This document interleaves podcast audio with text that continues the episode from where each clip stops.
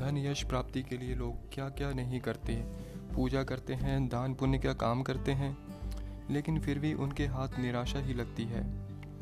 पैसा पानी की तरह बहाने के बजाय, आप अगर घर में जानवरों को पालकर भी अपनी पैसों की तंगी को दूर कर सकते हैं।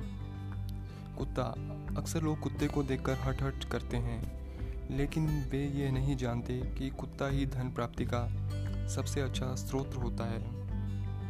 कुत्ते को घर में पालने से व इनको सुबह शाम खिलाने से घर की आय बढ़ती है और दौलत की प्राप्ति भी होती है। कुत्ते को भैरव का सेवक माना जाता है। मेंढक।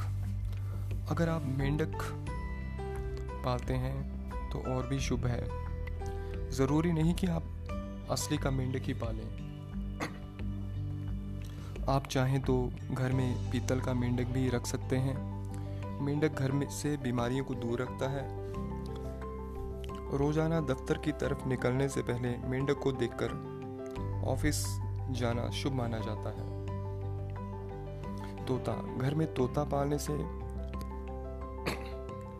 घर की परेशानी का पहले ही पता लग जाता है।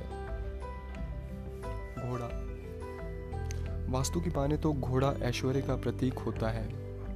घर में घोड़ा पालने से या उसकी प्रतिमा रखने से धन की प्राप्ति और यश मिलता है।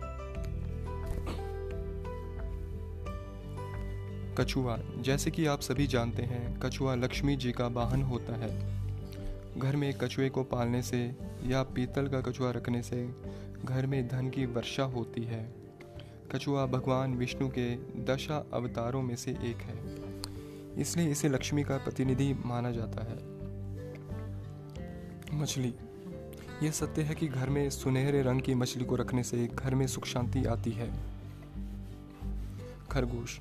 खरगोश देखने में तो सुंदर होते हैं, साथ में इनको पालने से घर में सुख समृद्धि भी आती है।